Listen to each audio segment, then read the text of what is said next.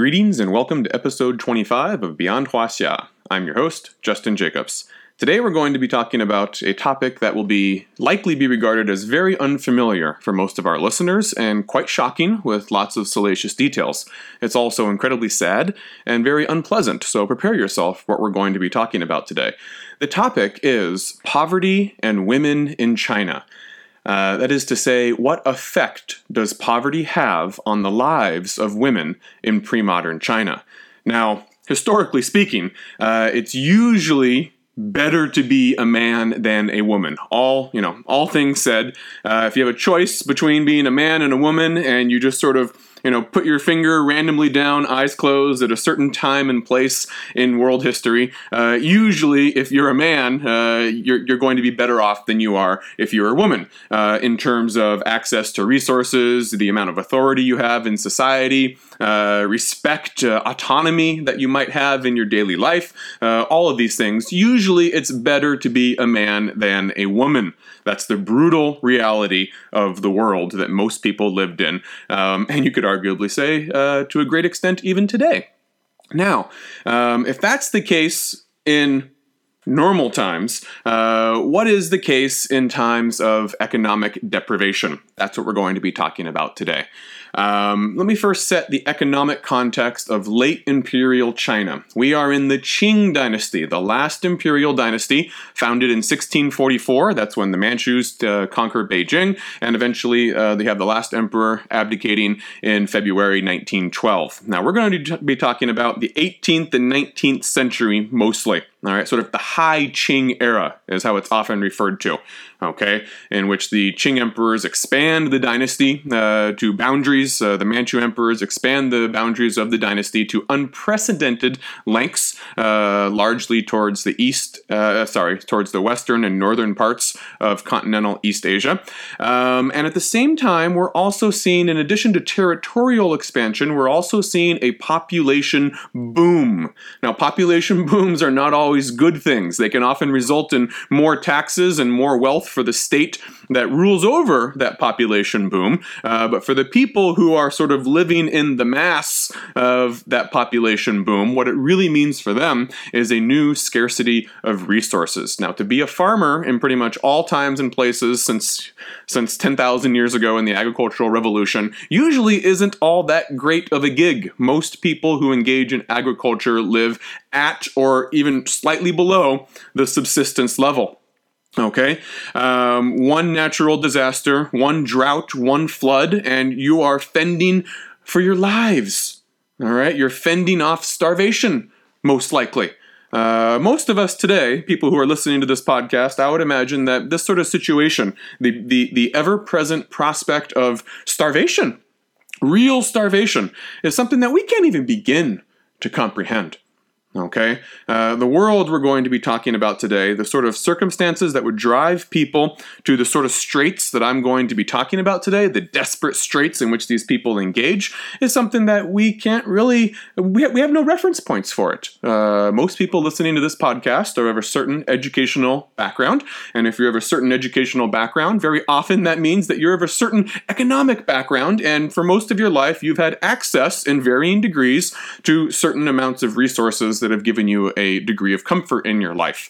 Uh, relatively speaking, the amount of resources that you've had to bring comfort to your life and food on the table every single day, multiple times a day, is something that the people we're going to be talking about today would be deeply envious of you for.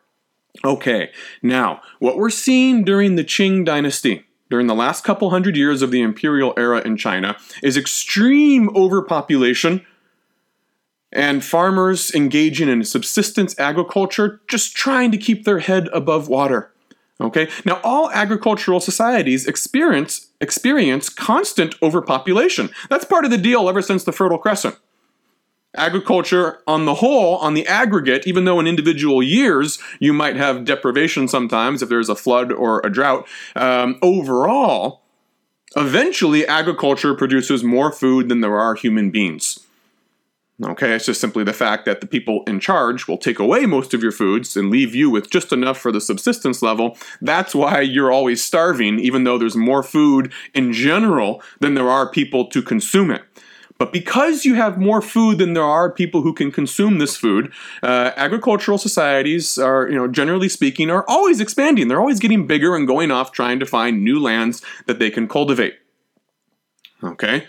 Um, now, sometimes and some places can experience extreme overpopulation due to a sudden introduction of new technologies, such as various types of fertilizers, or sometimes just brand new crops that allow you to cultivate lands that previously could not support the type of crops that you normally eat. Now, one of the things that's going to happen in the sixteen and seventeen hundreds during the Qing Dynasty is that the uh, North American sweet potato will be introduced to China. How will the sweet potato be introduced to China? It'll be introduced by Portuguese and Spanish sailors uh, who are exploring the New World, setting up colonies over there. They encounter the sweet potato, and then they bring seeds with them.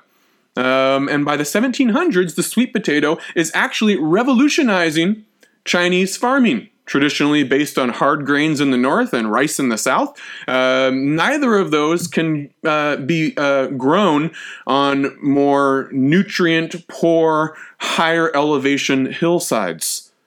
The sweet potato can. The sweet potato is very durable. And the sweet potato will translate into new calories that are available for people to consume, which means you're going to have an ever-growing population. Now, from the Ming Dynasty through the Qing Dynasty, you are seeing one of the most astonishing population growths in all of human history.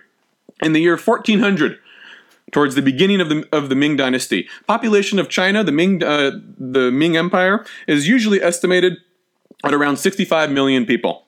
That's already a lot. Okay, um, by eighteen fifty, four hundred fifty years later, that number will rise to four hundred million. four hundred million. That's like six and a half, seven times the amount of the population in fourteen hundred. And then if you narrow in a little bit more and look at just one century, the eighteenth century, get this number. From seventeen hundred to seventeen seventy, one lifetime of a healthy human being. A lucky human being. Well, I don't know if it's lucky. In this day and age, we know the average lifespan is significantly lower than seventy years old. Uh, so to say a lucky human being who actually lives to seventy, uh, I don't know how comfortable and enjoyable his life is going to be, even if he has been so quote-unquote lucky to make it to seventy. Regardless, one unusually long-lived human being um, in the eighteenth century. The population of the Qing Dynasty doubles in one lifetime. It goes from one hundred fifty million to two hundred seventy million. That's incredible! In one lifetime, the population of the entire country will double. What does this mean? This means that family farms are going to get smaller and smaller. More sons are surviving. The farms, the wealth of the family is being divided among more and more kids. It means you're going to have the uh, sons who are born latest in line, you know, fifth, sixth, and seventh son, if they manage to survive. They're going to simply to be leaving the family without any hope of any sort of inheritance or help from the parents whatsoever. Even the number one son isn't getting a whole lot of help from the parents. I mean, everyone's pretty poor here. Uh, but the farther down you are the line, even less you're going to get. And these so-called rootless men will be migrating all over the empire in search of work, and more importantly, in search of what they refer to as wastelands to cultivate. In Chinese, the official way of describing wastelands to cultivate was to say kai kun, uh, to open up unused lands. Uh, now, sometimes these lands were the lands of nomads, and sedentary people will look at nomads oftentimes and they'll say, hey, you're not really using that land very well. We could grow crops there. You can't really, unless you have new fertilizers or, or, or revolutionary crops that can grow on the fragile steppe. Uh, but they're going to try. Um, but what you're also trying to do is you're going off into highlands, higher elevations, uh, lands that could not support intensive rice agriculture. Um, and the sweet potato is going to allow you to do that. Okay, so population is booming. All right, it's booming. Now, there are two exacerbating phenomena during the Qing Dynasty. The first is something that most of you are probably already familiar with, with regard to China in general, um, also India. Uh, sex ratios are grossly imbalanced. Okay, something, you know, it can be one hundred fifteen women to every one hundred men, sometimes as high as one hundred thirty men for every one hundred women. All right, do the math. Uh, even if it's a one-to-one ratio, you know, strict monogamy, which it's not going to be, as we're going to see, um, that's still more men that can possibly have a wife. Okay. And then two, probably ninety-five, ninety-six, ninety-seven percent of the entire population, all of these one hundred fifty to two hundred seventy million people, are in constant survival mode. They're in constant survival mode. Okay. One natural disaster, and they face the very real prospect of starving to death. Starving to death. A horrible, horrible way to go. So the result of daily life for most people who are living in the Qing Dynasty and any large agricultural society in the eighteenth century. Most peasants, most farmers are going to need to raise credit at some point in their lives. In other words, you're going to need to uh, obtain a certain amount of money to pay off expenses that you don't have ready cash on hand to pay for. Okay, people die all the time in the old days, unexpectedly. Someone looks great today, seven days later, he's gone. Happened all the time. Okay, uh, you got to pay for a coffin for that dead relative. You can't send him into the afterlife with sparrows picking his eyeballs out of his corpse. He'll be a hungry, wandering ghost who feels a sense of wrong, and he'll come back and haunt you and curse your, your bed, curse your kitchen, all, all that sort of stuff. You have to send the dead off into the next world properly, with proper rituals. You have to hire Confucian experts who are going to preside over the funeral, if you can. Uh, but at a bare minimum, you need to buy a wooden coffin for that guy or woman. Um, you cannot just put him into the ground or let him rot. Um, coffins are expensive. Seems almost comical to us today. Uh, how expensive can five pieces of wood nailed together possibly be? You'd be surprised. You'd be surprised. A coffin for a, de- uh, a, a, a dead relative, someone gets sick and you have to call in a Taoist expert who comes in with all of his voodoo and potions and this sort of stuff, and he communicates with the spirits, gi- gives your kid some mercury or something that might even make the, the illness worse. Uh, you got to pay him too. He's not going to come and do, and, and do that for free. Um, so you've got expenses, and especially if there's a famine or a flood and your crops are destroyed, then you're in really deep shit. So, in such conditions of extreme hardship, what do you do to get through hard times? In a day and age in which you just can't go to the bank and say, I need a loan. Or you can't just apply for a credit card and run up ten, twenty, thirty, forty thousand dollars in debt through the, you know, prime years of your life. Say, I'll pay it off one day, I'll pay it off one day. No! It's extremely hard for peasants to get credit at anything other than usurious levels. All right, credit's out of reach. Because the people who actually have money that they could lend, they have no faith whatsoever that you're going to be able to pay that back. They're looking at you and they're saying, you're a farmer, you're barely getting by. I lend you money, I'm never going to see that money again, much less the interest that I'm going to charge you. All right? They know that tomorrow's not going to be better than yesterday for you. You're probably going down, not up. So we're not giving you credit. So how does a peasant get through tough times? How does he raise credit then? The answer, in our topic today, is you sell the bodily resources of your family in reverse order of indispensability. And unfortunately for women, women are those bodily resources when seen in reverse order of indispensability. Okay, this is a cruel world we're talking about in which women are seen as property. They are. They are property, and they are the property of men. And men often view them in economic terms. Oh, sure, they have, you know, affection and relationships and all this sort of stuff. Uh, but at the end of the day, a woman has a price tag on her. And that price tag is different depending on how old she is, what sort of family she comes from, and what sort of services, to say euphemistically, she's willing to engage in for economic capital. Okay, now let's talk about what this reverse order of indispensability is. What is the most dispensable family bodily resource that a peasant can sell when he is desperate for money? And he says, I'm desperate, but I'm not that desperate yet. I just need to raise a little bit of money. All right, well then your first dispensable family resource is your daughter. Or daughters. Heck, you're going to lose them one day anyway. They're going to marry off into someone else's family, and they're going to be seen as belonging to that family now. And they'll have a few visits back to their natal family, but eventually they're supposed to stop that and fully buy in to their new in-laws' families. Okay, so you're going to lose them anyways one day. Uh, having daughters, there was a phrase in Chinese, it's like uh, spilt milk. You can't get the milk back into the container anymore. It's gone. Okay, so daughters are dispensable. They're the first dispensable thing that goes, in fact. Okay, after that, what remains? What remains is the husband, his parents, and a wife, and a son. Well, the husband's not going anywhere, and his parents aren't going anywhere. The husband is the foundational definition of the family unit, and the, as is the son. All right, the male line, the, the line of the father, gets passed down through the son. Right, so the son's not going anywhere. That's the last thing you're going to sell off, is your son. That's the whole point of your existence, both for men and women. Men need a son, so they don't feel like their their their very existence is extinguished when they die. And women need a son, because without a son, they have no leverage over the men in their life. A woman gets a son, then she can leverage access and control over her son um, into uh, getting her way with the men around her. Oh, I'm not doing this for me. I'm not being selfish. This isn't what I want. It's the best interest for our son. All right? Women can be very savvy. Anyone can be very savvy in manipulating, you know, various moral discourses uh, for your own purposes. So a woman needs a son to be relevant and have power and leverage uh, in relation to the men and her mother-in-law who surround her and want to control her.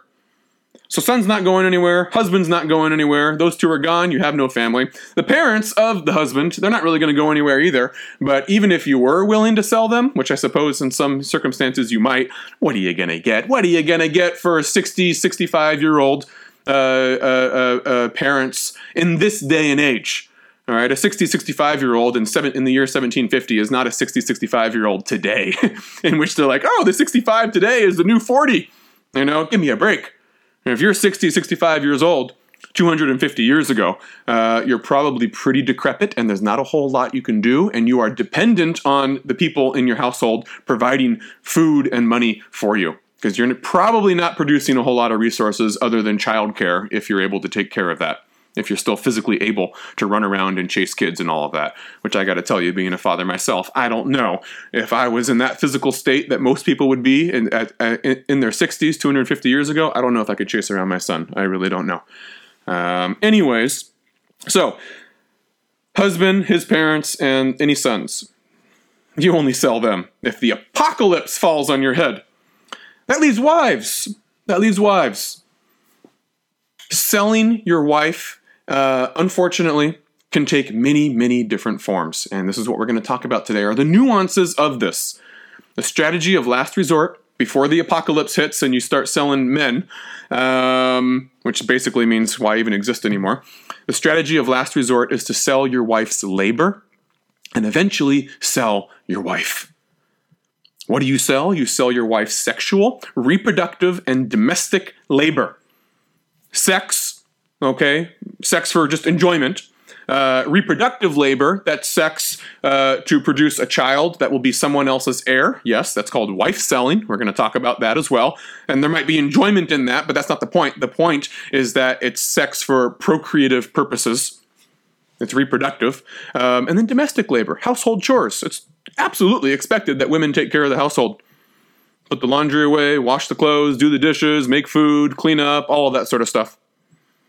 I got to tell you, over and over again, when I read uh, transcripts of Qing court cases, um, what you see oftentimes leading to marital tensions um, is the husband bitching and whining about his wife's not taking care of the house. He says, she didn't make food for me, uh, she, she won't clean up, there's clothes everywhere in the house, and that's when they start getting discontented with their wives. Absolutely, there's gendered expectations that they take care of all the housework.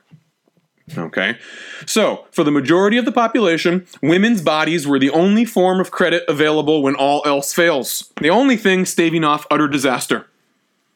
Now, before we get into the ways in which men sold women and viewed them as property, let's first examine how elite Chinese men interacted with women. Because once we understand how the elites interact with women, we'll understand the situation that faces those at the bottom rungs of society. Now, The image that many of you are probably loosely familiar with, if you've had any passing, you know, association, or if you ever watched one of these horrible Chinese dramas on T V, um, or, you know, flipped through some books at the at, at, at the library or Barnes and Nobles or something like this, and think, oh, the Chinese family. That's this one guy with, you know, all these women and tons of sons and daughters, and they all line up for a group photo, and they're wearing fairly nice robes. Okay. Um, that mainstream view of the quote-unquote Chinese family comes from like one percent of the entire population. That's the elites who have money, okay? Uh, how do elite families interact with women? They hoard them as resources. It is an inversion of women's roles uh, in, in the uh, uh, peasant households. Elite men in China hoard and seclude as many women as possible as a reflection of their elite status. This is polygyny.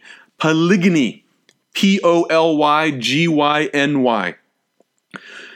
Polygyny is one dominant man surrounded by a bevy of women, all of whom are sexually accessible to him, one man, exclusively for the remainder of their life, at least in theory. Of course, you know, some shady stuff might go on on the side, but in theory, they're supposed to be uh, exclusively monogamous with him, although obviously he's not monogamous with any one of them. The way this plays out in elite families is that the man, a wealthy, powerful man usually, will have one primary wife. In addition to his primary wife, the primary wife is the one that you call in, you know, marriage ritual experts and whatnot. You spend tons of money on a marriage for the whole village to see, um, and you make a big to-do about it. All right? Uh, she's the formal face of the women in your family. Then in addition to her, you have maybe one to ten concubines if you're at the lower lower levels of, you know, this five percent, upper five percent. If you're the emperor, you have thousands of concubines. Um, but for most moderately well-off people, one to ten concubines, whatever you can afford.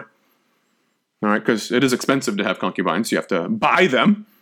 Um, you have to purchase them, sometimes from a brothel, sometimes as daughters from destitute families. Um, there's various ways to get a concubine. Uh, most of them come from circumstances that are less than ideal. Otherwise, you would never consent to be a concubine. From a woman's perspective, you want to be a primary wife. A primary wife has legal uh, authority. Um, if any other women enter the household as concubines, the primary wife has uh, uh, decision-making authority over many matters related to them. Even if the husband transfers his affections to those concubines and starts ignoring the primary wife, uh, she still can make life miserable for those concubines, and she can force the husband uh, to stop paying attention to them sometimes because she is in the right. She is the primary wife. Ritual, the state, uh, pu- public perception is on her side.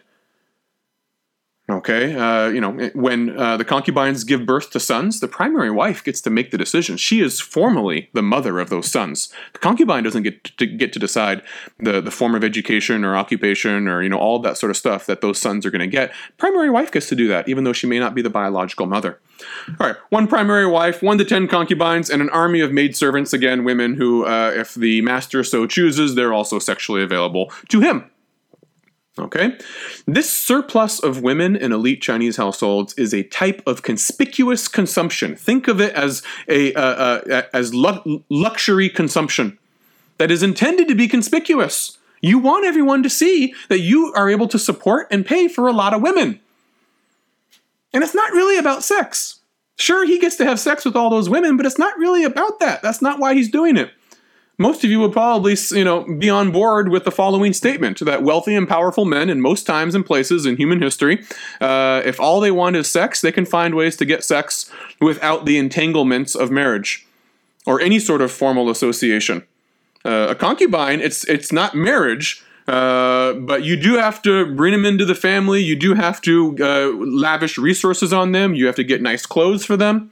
You have to feed them, all the kids they're going to produce. You have to be able to pay to raise those kids. It's expensive having concubines.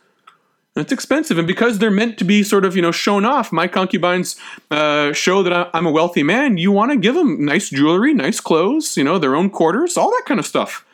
It's very expensive. All right, this is conspicuous consumption. This is like going to Prada uh, and buying a bag, buying a, a Louis Vuitton bag, all right, or a Gucci bag. Uh, instead of buying a Gucci bag, uh, Chinese men in the old days, they went out and they bought a concubine, and they got as many women as they possibly could. I don't know if men buy Gucci bags today anyways, but you understand what analogy I'm trying to make, right? Whatever men use for conspicuous consumption today, it was women in the old days. All right, now it's usually criminalized throughout the world for a man to have more than one wife or even, you know, concubines. Uh, but it was totally legal back in the old days. Okay, so instead of the peasant norm of one woman who is surrounded by lots of men who would love to marry her because there's more men than women, the elites are defined by one man surrounded by lots of scarce women because there's not that many women in society. Let me read you a quote by the late Qing Dynasty feminist Zhen Heyin. In, in nineteen oh seven, she said the following. Title of her essay is On the Question of Women's Labor.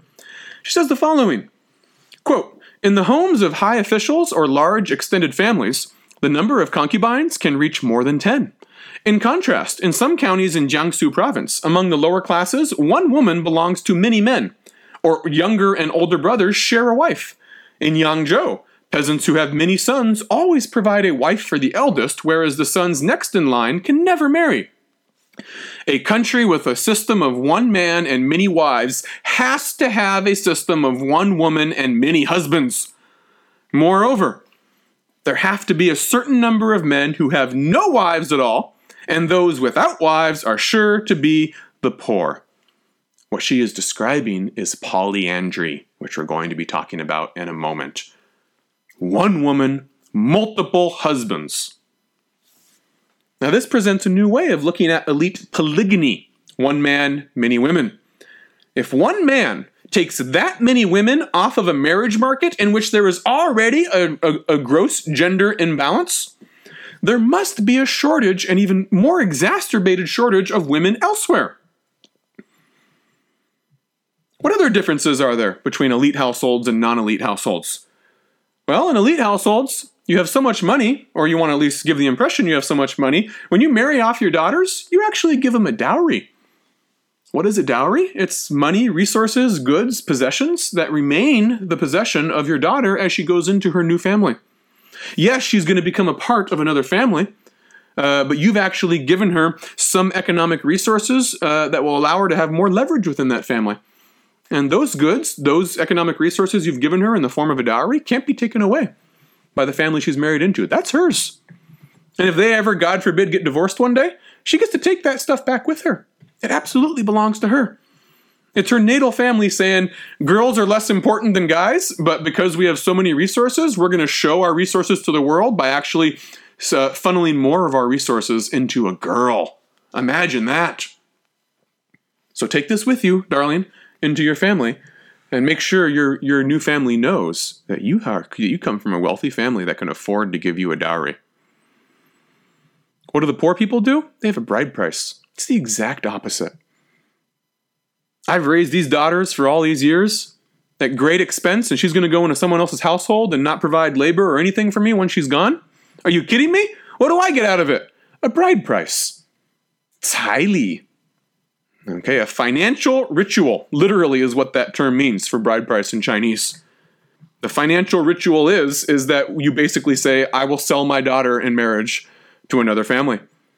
Um, and this price, this, this this bride price has to compensate me for the cost of thirteen years of marrying her. Yes, thirteen years, because women would get married uh, as soon as possible after puberty.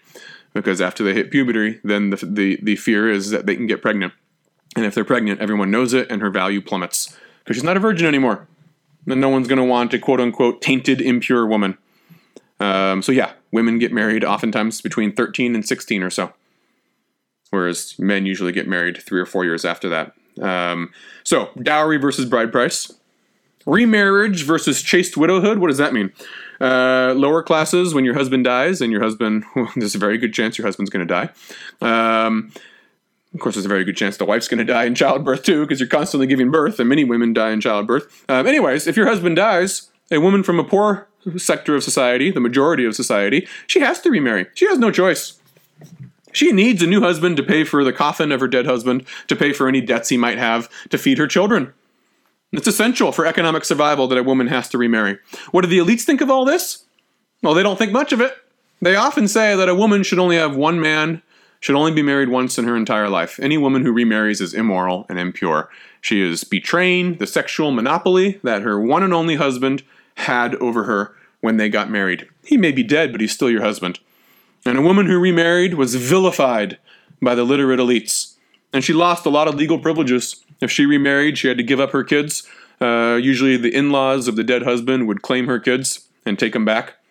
Um, she'd lose all access to her former life if she got remarried. And she would be seen as a an impure, tainted woman. And she would probably be mocked and put down uh, in, you know, pejorative accusations of that the rest of her life.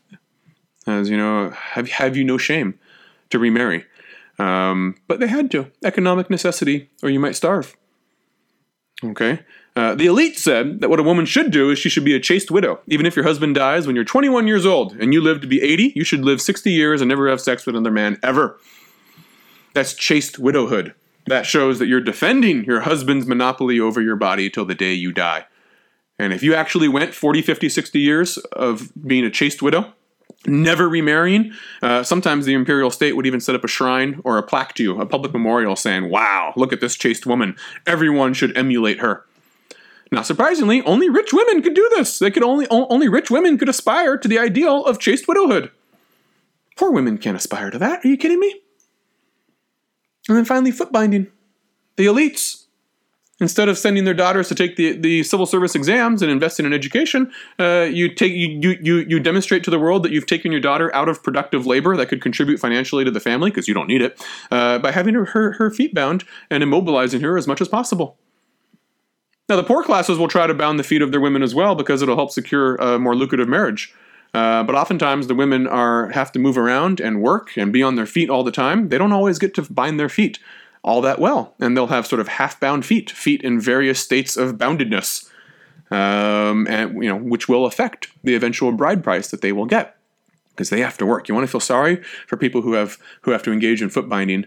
Um, I would, if, if I had to make a choice, I would feel a little more sorry for the lower classes, because they have to bind their feet and continue to work their entire lives. Uh, whereas the wealthy, rich women, they bind their feet, um, but they're not expected to move around or actually engage in physical labor with those bound feet. All right, so all textual and legal discourses on Chinese women are refracted to us today as historians through the el- ideals of the elites. The elites hoard scarce women and wealth. Then they condemn the poor for failing to conform to elite ideals of sexual propriety and gender performance. Ideals that are only attainable in conditions of wealth. The elites define what is illegal, what is immoral, what is perverse, without regard to the economic conditions that necessitate such practices. What are those practices? Let's go into life among the rural poor. For the rural poor, monogamy, one man, one woman, was the ideal and the reality. That's, you know, the reality for the majority of the population. But it was the reality, it was a precarious reality. All peasants knew that monogamy was a blessing and a luxury that might have to be mortgaged in times of crisis. Okay, in times of crisis. You might have to do something that mortgages, that, that compromises the ideals of monogamy.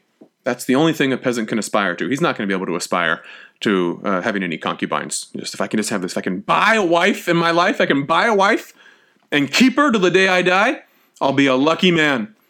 A peasant wants to buy three things in his life. He saves up all of his money for three things. He wants to buy an ox. He wants to buy land. Those are related, right? You want to buy a, a, a plot of land and then an ox to help you till it. And then you want to buy a woman, a wife, to help you run your household and create heirs. And a peasant gets all three of those things, he dies a happy man. But you might have to lose some of those things. Uh, the wife is one of the first things you acquire. And often your parents help you acquire a wife. You know, the man himself didn't afford it. His parents paid for the wife. They paid the bride price. Okay? Now, before we get into how you mortgage your wife's labor, how you mortgage your marriage, uh, before you sell your wife's labor, let's talk about what you sell first. Your daughter. Okay? Before you sell your wife, she's number two down on the list of dispensability. Uh, number one is the daughter, though. Okay, from uh, uh, you you sell your daughter because you're going to lose her anyways. So you try to recoup whatever cost you can get at an age before she can usually be married off. Now, what forms does the daughter sale usually take? Uh, it's going to take usually two forms. You can be sold as an adopted daughter-in-law to another family, or you're likely going to end up as, you know, by shady entrepreneurs who are going to raise you into a brothel and take you into prostitution in the sex industry. Um, you know, from the perspective of your daughter, if, you're, if, if your parents are going to sell you, the most quote-unquote desirable sale was probably the first one. As an adopted daughter-in-law to another family. What is an adopted daughter-in-law to another family? It's a cheaper way for a family who's looking for a bride for their son. It's a cheaper way for them to procure a future daughter-in-law without having to pay the exorbitant bride price that will accompany her when she hits puberty. The family who raises a daughter all the way to thirteen or fourteen and then starts shopping her around as someone's bride is going to demand peak price. No discount whatsoever. But let's say disaster hits this family when that daughter is four years old. Then the father can say, all right, let's shop her around now. She's ten years too early. We could have gotten a huge bride price in ten years for her to compensate us for the cost of raising her. Uh, but let's see what we can get for her at age four. It's going to be a lot less than a bride price. You're going to have to give a significant discount. You're transferring the burden of raising that daughter to another family. Now, why does the other family, why are they interested in this discount? Because they're doing the math and they're thinking, how the hell are we ever going to afford a bride price in ten years for our son? Or maybe we want to get another another wife for our second son. We can afford the first son's wife, but we can't afford the second son's wife. How are we going to do this? Here is your, here, here is your solution. You adopt a daughter-in-law. You buy their daughter, bring her into your family, and then raise her as your own. But basically, she's already betrothed to the son you want her to marry. It's expected. If she survives, and she may not survive, uh, but if both the son and the daughter that you just bought survive past puberty, they will be married. So you are assuming the cost of raising that girl from, let's say, the age of four until age of thirteen. You pay for that on your own now, um, but the cost of that is still going to be substantially less than if you raise some other family, if you let some other family raise her and then pay them the full bride price. Okay, so like I said, this is a relatively okay, you know, okay, uh, you know, not so horrible option from the daughter's perspective to be sold as an adopted daughter-in-law. All right, because you don't have choice who you marry anyways. I mean, it's not like you had choice in who you might marry one day, and now that choice has been taken away.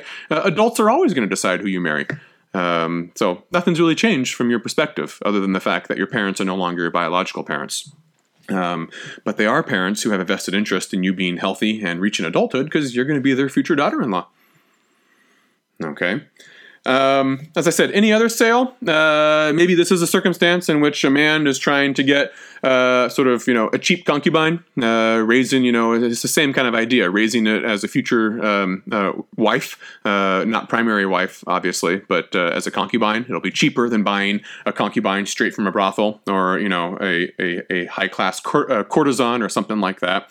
Um, and then, of course, there are the predatory institutions in cities far away in which they will purchase daughters. They may even say, we're, we are middlemen, and we will find uh, a family to sell her to, and she'll be an adopted daughter-in-law. But that could very well be a lie, and they're actually going to take her to a brothel uh, or for very other unspeakable abuses. Um, and then that's, you know, very unfortunate indeed.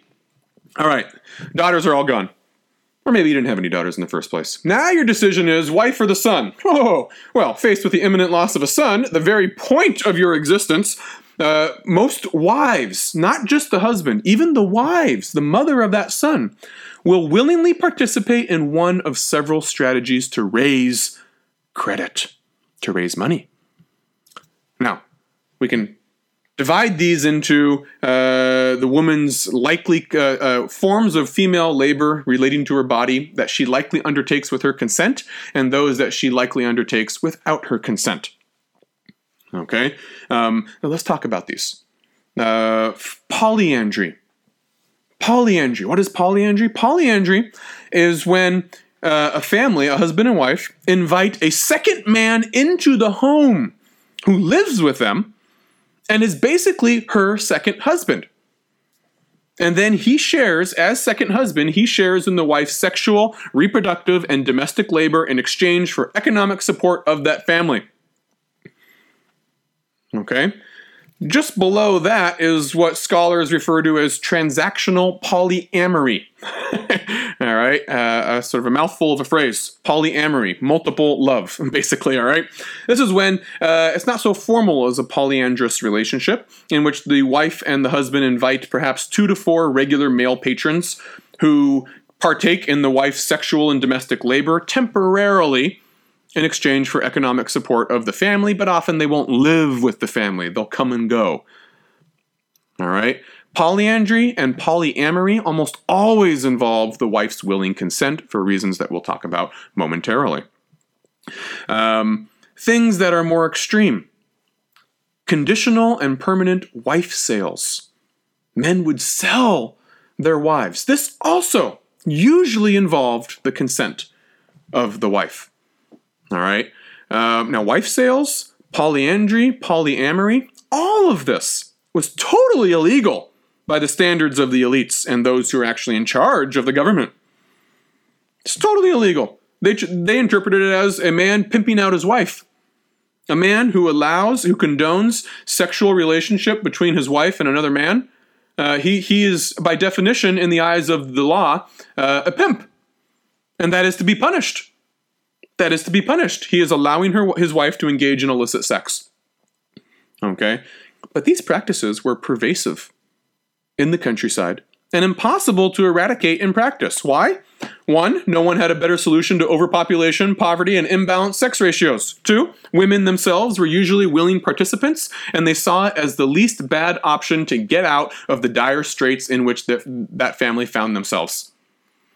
In one-third of polyandry court cases that have come down to us from the Qing dynasty, the wife took the initiative entirely herself. Sometimes even the husband was resistant to it. I don't know if I want to do this. Invite another man into our home. And it was the wife who said, this is the only way we're going to make ends meet. And you better get on board. The bottom line is that a wife wants to maintain custody over her son, which is her only claim to power, autonomy, and leverage in a world dominated by men and a male patriarchy. That's redundant. You can't have a female patriarchy, can you? All right.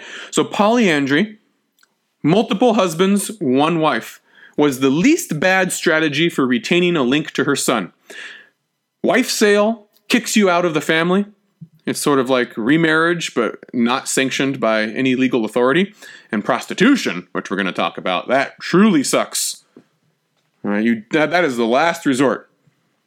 All right, now let's get into polyandry. What is the economic rationale and prevalency of polyandry? Polyandry exists. It's seen as a survival strategy because it raises the ratio of family laborers to consumers in the household.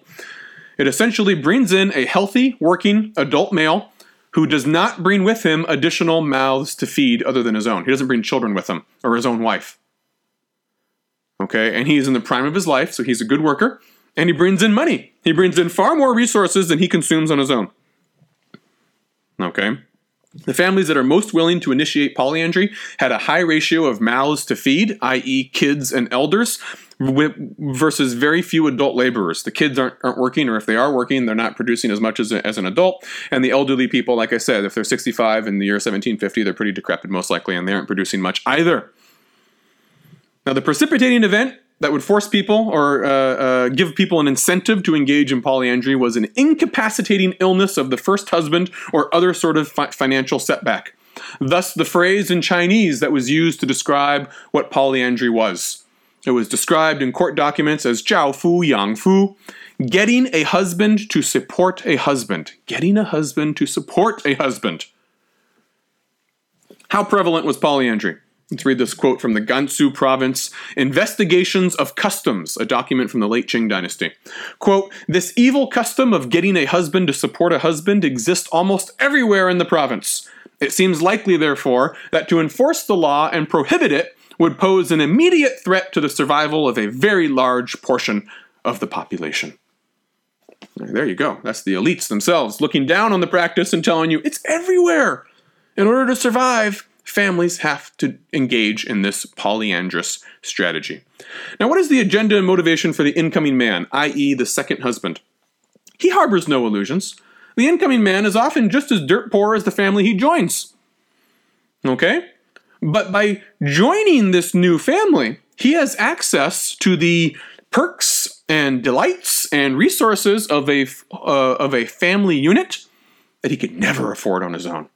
And because he's unencumbered, he has no dependents. He only has his own mouth to feed, and yet he works hard in the prime of his life, so he brings in good resources. He could never afford the bride price of a primary wife. He knows he can't afford that. which means he can never fulfill the ultimate Confucian filial obligation to your parents, which is to produce a son that carries on the the, the uh, male line. Now that's serious business. If you've, if you've come to the conclusion, I'm never going to get a wife, I can't possibly afford a wife, what are you going to do? You need a son. And with no wife, there's no son. As many as one in five adult males would never marry. There are not enough women to go around, and those that do exist are often too expensive for most men and their families. Sometimes it's a, it's a young man whose wife has already died. And that's just as bad for him. Because when his wife dies, they're in their twenties or thirties, and his, and his first wife dies, maybe she hasn't actually uh, produced a male heir yet. Or she has, and they keep dying, because kids die all the time in the old days. Child, ch- infant and child mortality was through the roof. That's why you don't even give a proper name to your son for until he's like three or four years old, because you think, I'm not going to get emotionally invested in this thing. He's probably going to die. So sometimes it'll be a widowed young man who says, oh, I lost my whole damn investment in my first wife. Yeah, yeah, yeah, I'm sad she's gone, blah, blah, blah, but I'm, I'm, I'm hurting here. I still need a son, and all that money I spent on this woman is gone. And I have no son to, to, to show for it. I can't possibly raise a second bride price in my life. Are you kidding me? I can't afford to remarry. So polyandry offers such men the prospect of a family life and access to female labor, sexual, reproductive, and domestic, that he could never hope to achieve on his own. And oftentimes, as part of this arrangement, he'll obtain rights to future sons uh, who will adopt his surname. They'll actually draw up a contract. They'll draw up a contract in which they say, Uh, we're entering into this relationship, and I'm going to provide X number of money every single week or month or year or whatever it is to help support this family, because the husband is sick, he can't work, or whatever. A natural disaster has hit, and they and they're on the verge of having to sell their their wife or son and totally destroy the family. So I'm coming in to help them out, and in exchange for my help, the next baby that that wife produces is mine, and that baby will have my surname. And then maybe after three or four years, I'll leave the family and go my own way. And they would put this all in writing. Now, biologically, we know that there's no way to guarantee he's the father. It could be the first husband who's the father of the next son. Doesn't matter. Doesn't matter. They didn't do D N A testing back then. So it doesn't matter. The next son that comes out is mine. And they might even put a clause in there about how only, you know, this only counts as, as, as the one son I'm entitled to if he lives beyond three or four years old or whatever. Now, how do you present polyandry to the outside world? It's illegal. Officially, it's illegal. So there's various ways that it was concealed to the outside world. You would say that the second husband is my uncle, he's a cousin, he's a godfather. All right, but the most common way was to describe him as a sworn brother of the first husband, a form of sort of chosen kinship or fictive kinship, similar to secret societies, in which you say, you know, we're we're very, very close. We we we didn't come from the same parents. We're not related by blood. But in tough times, we formed a bond and we look out for each other. And we fill the void left by the biological ties that have failed us in life. So yeah, we just have a sworn brother living with us. And oftentimes we'll try to leave it at that. But if anyone actually were to inquire and find out what's going on, they would just say, hey, sworn brothers share everything. Okay?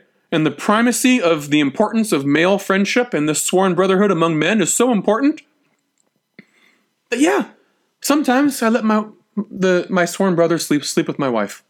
Because that's what sworn brothers do. We look out for each other and we share everything. Okay? Usually, though, you leave it intentionally ambiguous. And most people are like, I don't know if they have sex or not. Unless you hear noise at night, uh, you don't really know. And you just say, okay, there's another man living there and they've got a special relationship. I don't know what they do at night. And leave it at that. Now, instances of conflict. When does polyandry lead to conflict? Well, we know it led to conflict because we only learn about it when it leads to conflict. Okay, because it's illegal. It's not like there are court documents condoning a legal practice that tell us, well, this is what's going on. No, no, no, no. Polyandry only appears in Qing, in Qing archives when things went bad. When violence was involved, and suddenly the courts had to learn about it and go, what the hell is going on here? Because if you're engaging in polyandry, you don't let the authorities know because you know you're all going to get in trouble. You're all going to get beaten up and punished. Because that's illegal. That's immoral from their point of view. So how do these things get into Qing archives? How does it come to the attention of the local magistrate, who is shocked and appalled by what he sees? All right. Um, irresolvable conflict usually arose from two developments. First, the first husband recovers from his setback if he was ill, or if he was sick, or he had a broken arm. Hey, I'm back, baby! I'm ready to work! And one of the ways I'm going to reclaim my dignity is to get that second guy out of here who's having sex with my wife. Get out of here. And of course, the second husband's like, whoa, whoa, whoa, we have a contract, dude, that we wrote up two years ago in which we said blah, blah, blah, blah, blah. And you're going to renege on that now? I don't think so. And then fisticuffs ensue. And someone dies or gets seriously hurt. The courts are going to hear about it. Or two, the second husband, the guy who came into the family, loses his ability to contribute economically, and the wife terminates access to her sexual, domestic, and reproductive labor. They say, you came in on a contract in which you said you're going to provide X, Y, and Z in economic support for our family. Uh, for whatever reason, you can't provide that anymore. And I was only willing to make you dinner, clean your clothes, have your babies, and have sex with you when you were providing for our family. Now you're ill, or you broke your leg, or for whatever. You gambled away all of your money instead of giving it to us as the contract stipulated. Uh, access to my resources is over. All right, now, if homicide is the result, the case will come to the attentions of the courts. Okay, it really has to be homicide. It has to be an extreme denouement, because uh, no one wants this to go into the courts, because you know everyone's going to get punished, because it's illegal on all fronts. The courts officially saw it as a crime of, quote, and this is from the Qing law code, abetting or tolerating one's wife or concubine to engage in illicit sexual intercourse with another man. In other words, it's condoned adultery, and it will result in at least ninety blows of heavy bamboo for the for, for both the, the, the woman and both men, both husbands, along with compulsory divorce. That's serious shit, man. So you don't want this to go to the, the, the come to the attention of the magistrates unless all hell breaks loose and someone dies. Anything short of homicide, you're going to try to resolve this locally within the community, because everyone knows shit hits the fan if the magistrates get, uh, gets involved. Everyone's getting at least ninety blows of the heavy bamboo. ninety blows of the, he- of the heavy bamboo, that can kill a person back in the days before good medical care. It really can. The welts and the blood and the infections and all that, you could easily die from ninety blows of the heavy bamboo. And then compulsory divorce, even if you survive it, you're losing your, your, your, your wife now. Everyone who's invested in that woman loses their investment. What are the attitudes of community members? The natal family, if they learn that their daughter is engaging in this, or the neighbors, if they do hear noises at night and they're like, uh-oh, I know what's going on over there. This isn't just sworn brothers. Well, polyandry usually resulted from the voluntary initiative of the husband and the wife. It's almost impossible to sustain if otherwise. Why? Because if the wife doesn't want to do it, all she has to do is tell people, hey, my husband's trying to invite another husband in and forcing me to have illicit sex. That's illegal. And the magistrates would go, you're damn right that's illegal. And they'd get involved. So if you're going to engage in something that you know is an illegal practice, and you're not like under the control of a scary brothel owner or gangsters or something like that, it's just your husband. Um, you can absolutely sabotage his plans to do that uh, by just bringing it to the attention of the public authorities. And they'll say, yeah, this is totally illegal. Your husband can't do this to you. So usually polyandry, women are, are, are fully consenting. They realize this is my best, least distasteful option for retaining control over my son and not breaking up the family. Okay. Um, and what about outsiders? Family, neighbors, and whatnot, even if they disapproved, they had no better solution, and they had no incentive to bring it to the attention of the authorities either, unless they had a solution for poverty. Do you have a solution for back-breaking poverty in an age in which there are no credit cards and no one's going to give you a loan? No, I didn't think so. I don't have a solution either. So what are you going to do if you see something like this going on? And even if you think, wow, that's immoral, how can she be doing that? How can he be doing that? Well, we have a quote in one of the court cases from a brother-in-law of the wife who was doing this, who disapproved. But he said the following. He said, quote, I saw my younger sister always going in and out of Yu Sahan's room. And finally, I couldn't bear the sight of it any longer. So I went over and tried to talk to my brother-in-law. But he just said, quote, we poor people can't afford to abide by those moral rules. If you have money, then you can have face. But if you don't have money, then you can't have face. And he got angry at me for not minding my own business. After that, I didn't bother them anymore. What am I going to do? I don't have any better solutions to poverty. They're trying to fix it on their own. I don't like it, what they're doing, but psh, it's a, it is so, something of a solution, isn't it? Sometimes, if there's if your relatives have some sort of resources and money or a public image that they want to protect, they might get involved. But powerful and respected family lineages and clans are scarce among the dirt poor, and it's unlikely that you're going to be driven to the to to, to having to uh, take recourse to polyandry if you have any relatives who have any money whatsoever. If the lineage was resourceful, they would have been able to prevent such bone-crushing poverty in the first place. So in the end, there was a social stigma and there was gossip, but so long as the husband and wife are willing and no violence results, and that was the majority of the cases of polyandry, no outsider is going to get involved. And thus the courts will never be aware of it. Now, did polyandry empower women? Whoa, what a hell of a question to ask. Professor Jacobs, you're so cold and misogynist. How can you possibly ask a question like this? Obviously, this is horrible exploitation of women within a, a, a, a crushing, unfeeling male patriarchy. Sure it is. But take a look at the court cases. Take a look at the evidence. And you'll find the following. No one really wanted to engage in polyandry. Monogamy is the aspirational ideal for everyone. But once it happened, could a woman's standing in the family actually be enhanced? Consider the following. Polyandry heightened the scarcity of the commodity that women provided to men and increased the number of men around her who depended on her services. If we think of polyandry as a form of women's sideline labor, another way to bring in multiple income streams in unconventional ways, then she becomes the effective head of the household and its chief breadwinner. Remember, the first husband agreed to this situation because he can't provide enough for the family in the first place. He knows he's inadequate financially, and he needs another man, another producer, in relation to the number of consumers into the family. So now, the survival of the family depends on the wife. She wields actual power. Don't take my word for it. Let me read you some uh, a, a quote from a Qing court case. A seventeen fifty-seven case showing the wife's response. This is recorded verbatim in the Qing court transcript when, they, when you know homicide resulted.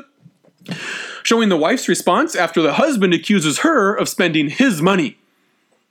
She yelled at him back. She said, "Don't you forget, I'm using my body to earn Du Guisheng's money in order to support you. How is it possible for me to steal your money?" Those are powerful words. She's basically saying, I made this money, goddammit. It's my body that we're selling. So there's no such thing as this is all your money. I made this money. I have a claim to it. And I have power over you. So watch what you say to me and what you do, because I'm the real breadwinner in this family. Now, unfortunately, this case probably ended up in the archives. I forget the exact circumstances, but it probably ended up in the archives because the husband probably then killed her, and it came to the attention of the authorities.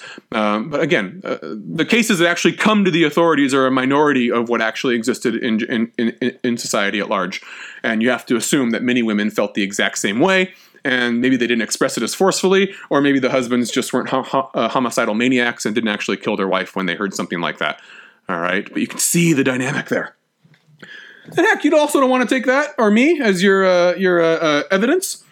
We have no less an illustrious per- personage than Mao Zedong in nineteen twenty-six, after surveying the customs of the countryside early on in the communist movement and trying to see, you know, how do the peasants live and whatnot? How do we gain their support? He said the following in his nineteen twenty-six report. Mao Zedong, quote, "As to the authority of the husband, this has always been weaker among the poor peasants, because out of economic necessity, their women folk have to do more manual labor than the women of the richer classes, and therefore they have more say and greater power o- of decision over family matters.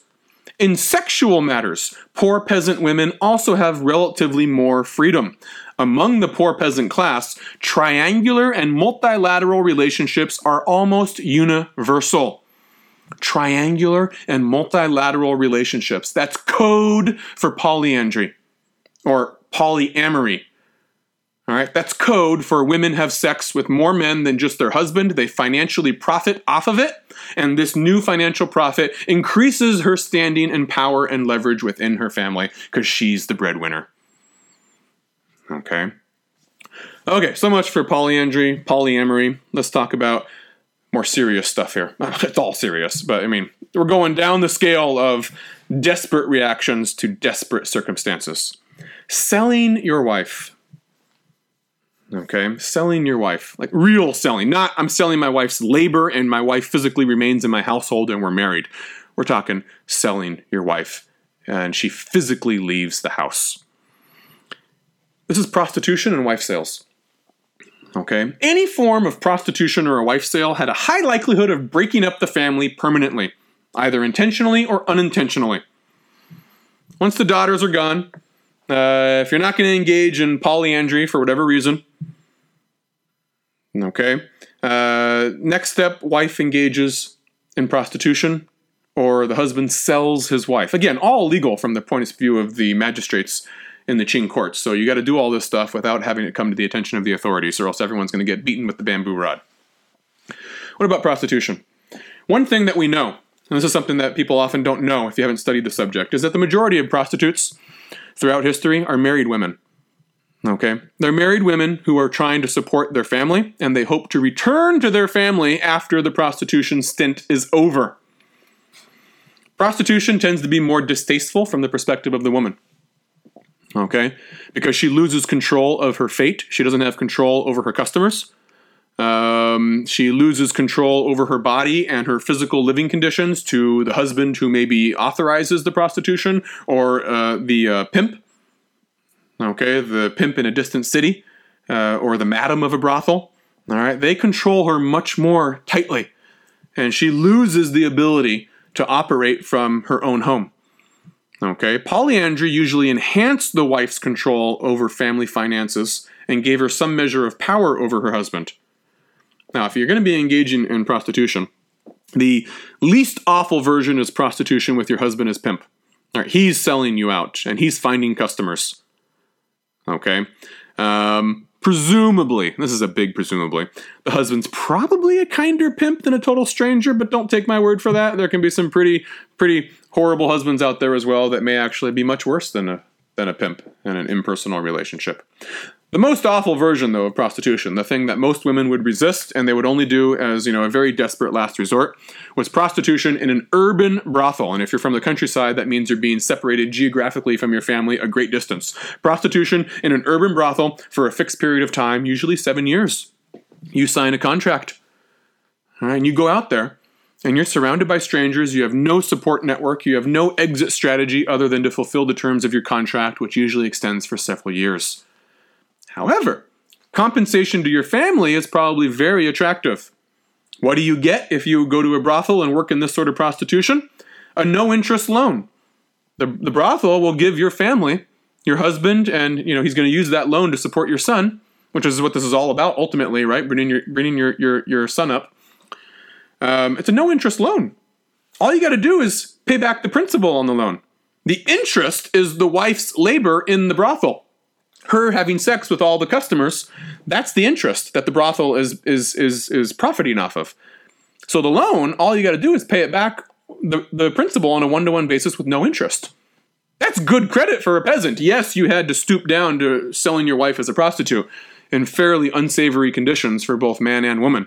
Uh, but as far as loans go, raising credit, this is one of the most attractive forms you can get. It better be, because it's a pretty awful situation for the woman. All right, these favorable loan terms are unheard of for poor peasants. All too often, however, any form of prostitution, whether the husband's running it or whether a brothel's running it, is a very slippery slope. And even though the intent is to reconstitute the family as a whole unit afterwards, and if you're in a city, they, most pro- uh, prostitutes in a city, they intend to go back to their family. They intend to give up prostitution and go back to the family once they've made enough money. It's not always possible to, re- to reconstitute the family afterwards. It can be very difficult. And oftentimes this does bring disaster to the family. If you're not into prostitution, if you really say, this is really distasteful, I don't know if I can do this. All right, a reasonable reaction. Uh, you can try to rent your wife or sell your wife. I know, I know. It sounds horrible. It sounds horrible. The very phrase, renting your wife. My God, what does that mean? Do you even want to know what that means? You, you, you, you, you, you can click off the podcast right now before you hear what it means to rent your wife. Okay. Um, let's begin with conditional wife sales, and then we'll move into permanent wife sales. A conditional wife sale was referred to colloquially in Chinese as renting a wife, zuqi. It operated on the same economic logic as polyandry. It gave a man too poor to afford a normal bride price a chance to have a proper family at a discount. Maybe he's already married, but he's married to a woman who can't bear kids or can't bear sons, or the sons keep dying. So this becomes a poor man's temporary concubine. He can't afford a permanent concubine. Let me rent a concubine. Let me rent a second wife for a couple of years, see if she can provide sons. I see that she has lots of sons in her first family, and she has so many sons, she can't support them all. But she doesn't want to give up any of her sons, she doesn't want to sell her sons, she doesn't want to be a prostitute, and I know that she's very fertile, and she has a tendency to give birth to sons. So can I rent, sir, can I rent your wife for a few years? Get a son or two from her. I'll keep the sons, obviously, they'll have my surname, and then I'll give your wife back. The buyer is chiefly interested in the woman's reproductive labor, though obviously if the woman comes to live with him, uh, he'll get domestic and sexual labor as well. She might not necessarily live with him. She might just make visits to him for sex, obviously, uh, for reproductive, procreative purposes, let's put it that way, um, and then go back to her family home. Okay, that's not really the same as prostitution. All right, it's not it's not an impersonal pimp in some distant city, and the wife probably has some measure of control over what sort of, you know, second husband that she's going with. The difference with polyandry is that she leaves the home. Uh, the man doesn't come into the home. Uh, she leaves the home to live with another man or have sex with another man and then comes back, or eventually hopes to come back, because it's a conditional wife sale. It's temporary. The contract, they'll, and they'll write up a contract, will clearly state the length of labor, anywhere from three to ten years. And sometimes it'll even specify, oh, you know, the the, the wife that we're renting, uh, she has to be willing to breastfeed any sons that she produces to make sure that the, we give the son the best chance possible to survive.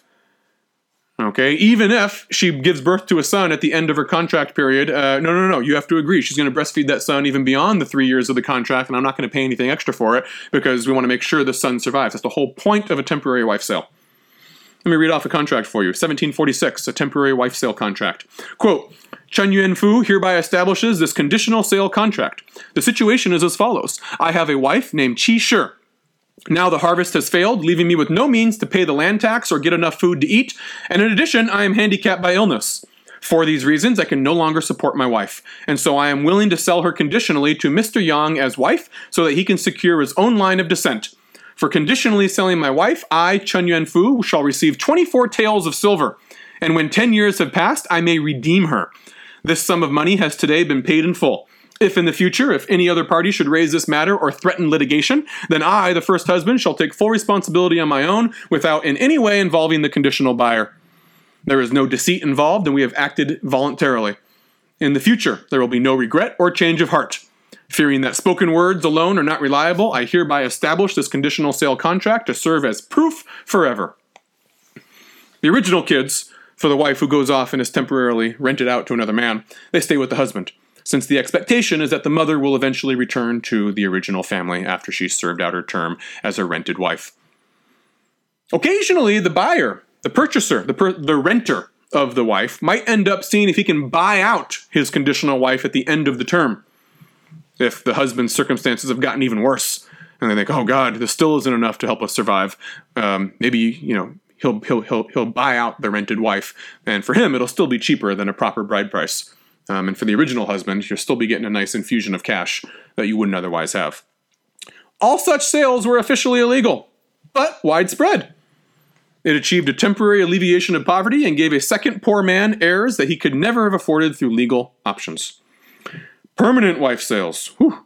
Permanent wife sales are the result of either Armageddon, the world crashes down upon you, extreme marital discord, or very often both, because marital discord is often related to economic hardship.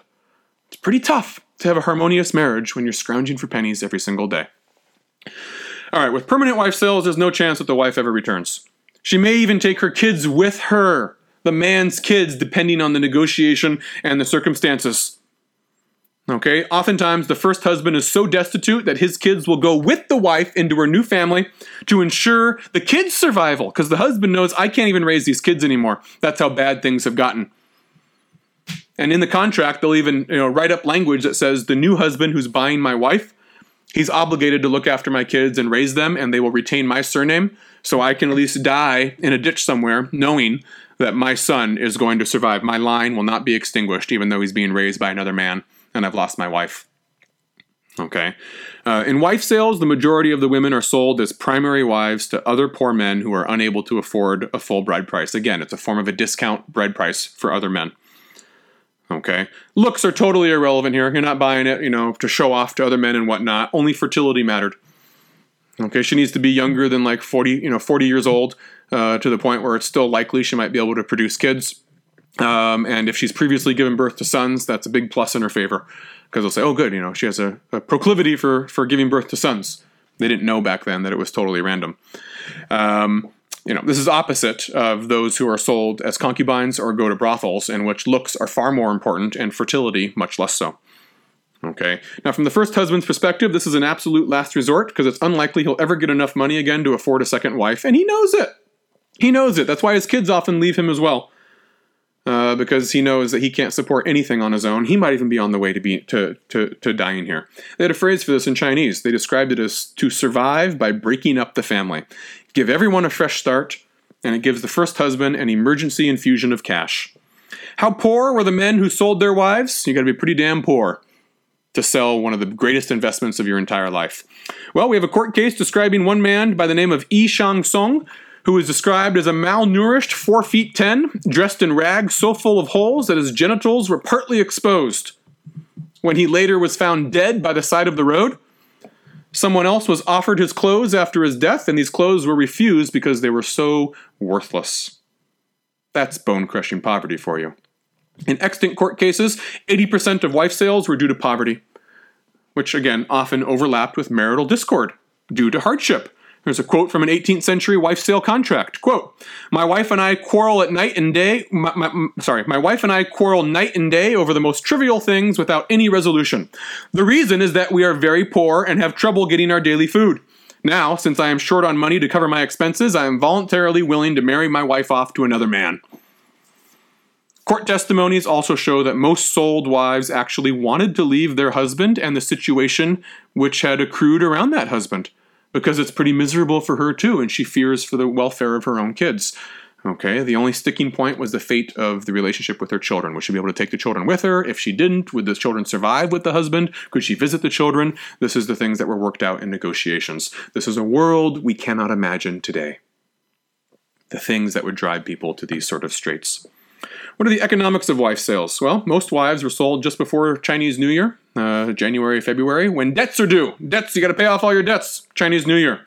Average price of a wife sale, fifteen to thirty silver taels. Okay, that, that's, that, that, that's what you get for uh, a wife sale. It's less than a bride price. Okay, a bride price might be double that.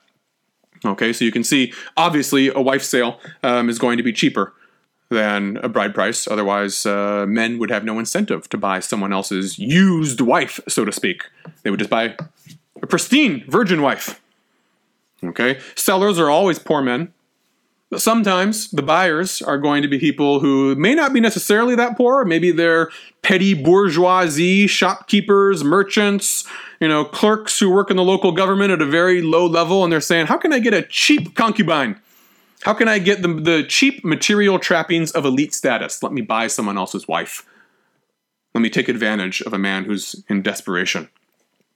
Let me give you an idea of what fifteen to thirty taels represents. What are the annual wages in the eighteen in the seventeen eighteen hundreds in China? Roughly speaking, an agricultural laborer, that is a peasant, might make five to seven silver taels per year. Per year.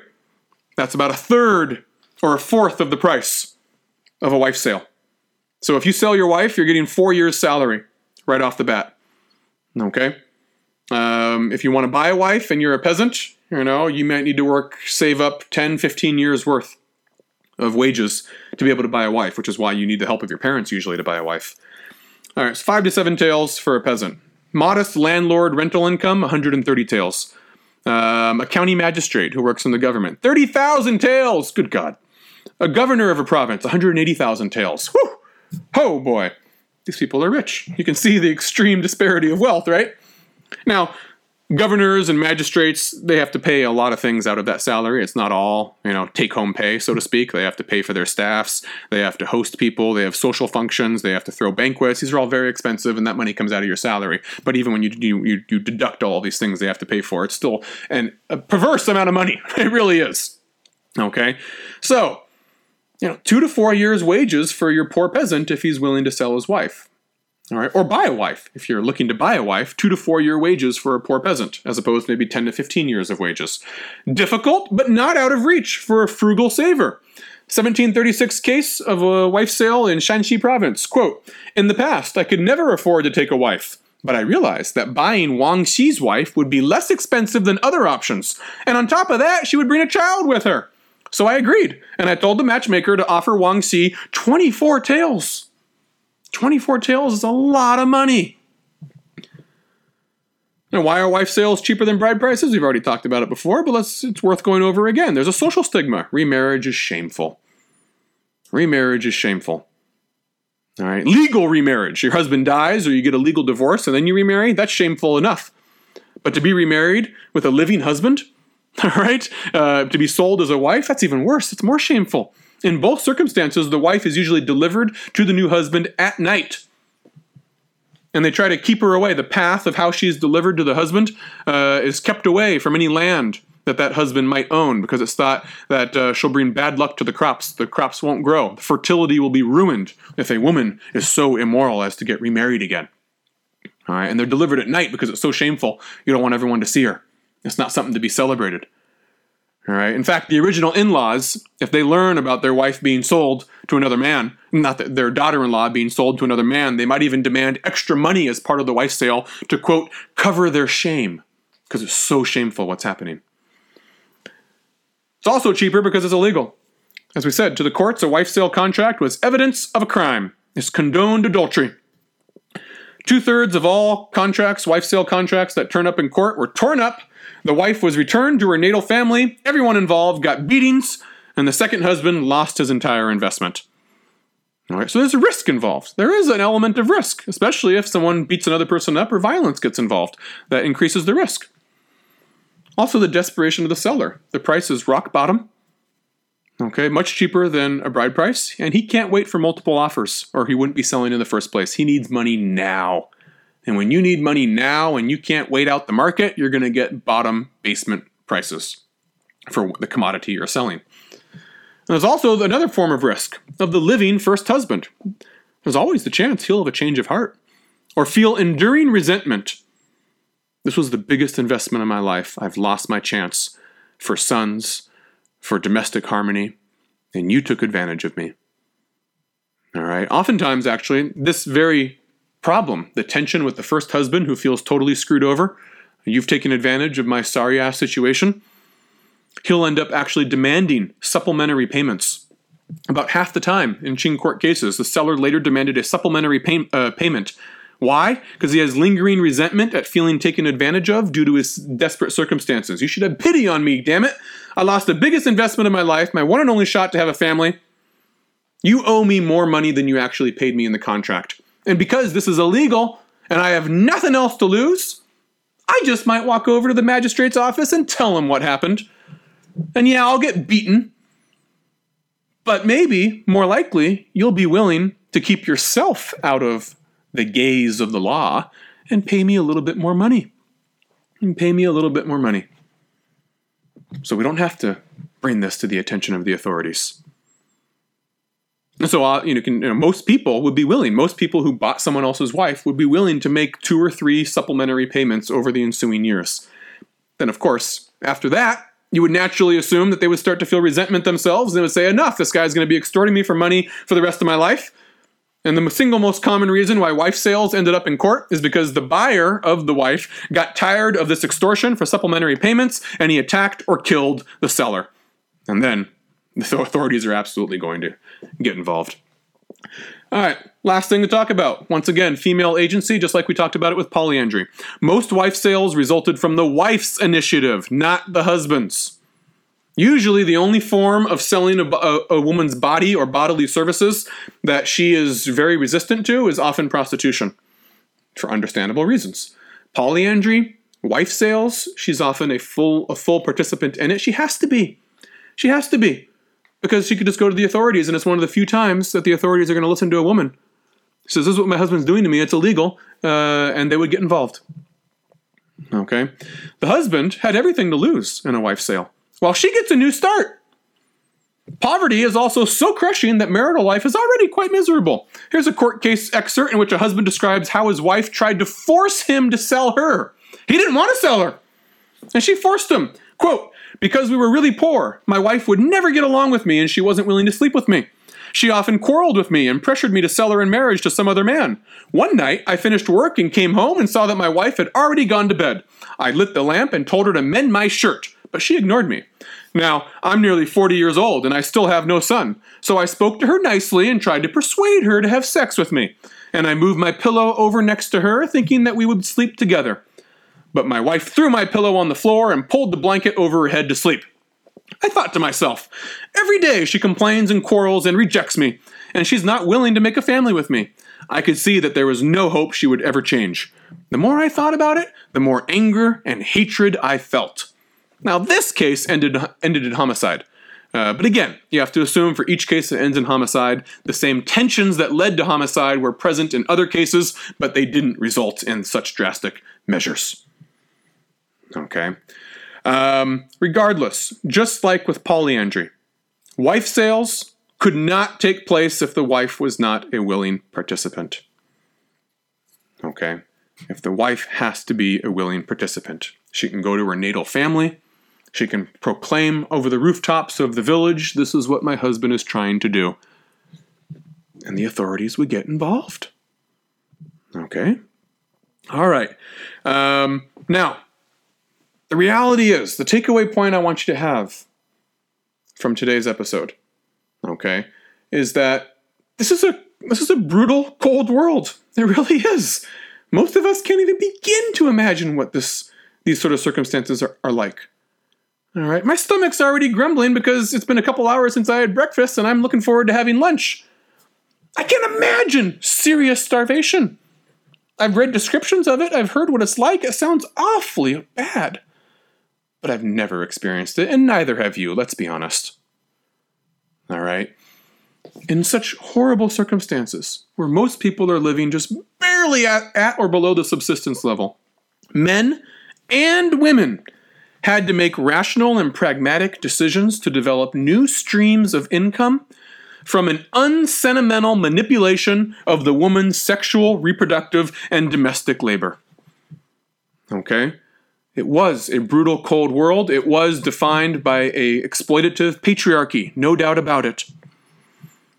But as historians, we also want to point out that women have agency. They can make rational decisions to influence their fate. And this was also a world in which everyone, including women, did everything they could to survive. And in order to survive, they often made decisions that surprise us today, and we have a very difficult time comprehending, because it's so alien to us.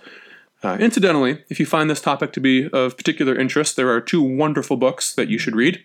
My, all my th- this this entire topic, this entire lecture is based on my, my reading and notes from these books. In fact, um, they're written by uh, a scholar, a wonderful scholar uh, named Matthew Sommer. He's a professor of Chinese history at Stanford University, and he has two books. I believe the first one was Sex, Law, and Society in Late Imperial China, um, and the other one is uh, uh, Polyandry and Wife Sales. Um, anyways, there's two books. Look up Matthew Sommer on Amazon or in a library catalog. Uh, you should definitely look at his books. Gripping reading, wonderful scholarship. All right, enough of all this. In our next episode, we're going to delve into the life and the career of officials, magistrates. I keep on talking about them, right? You know, they, they look down upon the peasants. Uh, they make a, a, a shitload of money. Um, now we're actually going to go into the government yamen. The yamen, the name of the government office where Chinese officials work. And we're going to see what the view is from the magistrate's desk in episode twenty-six of Beyond Hua Xia. Thank you, and I'll look forward to seeing you then.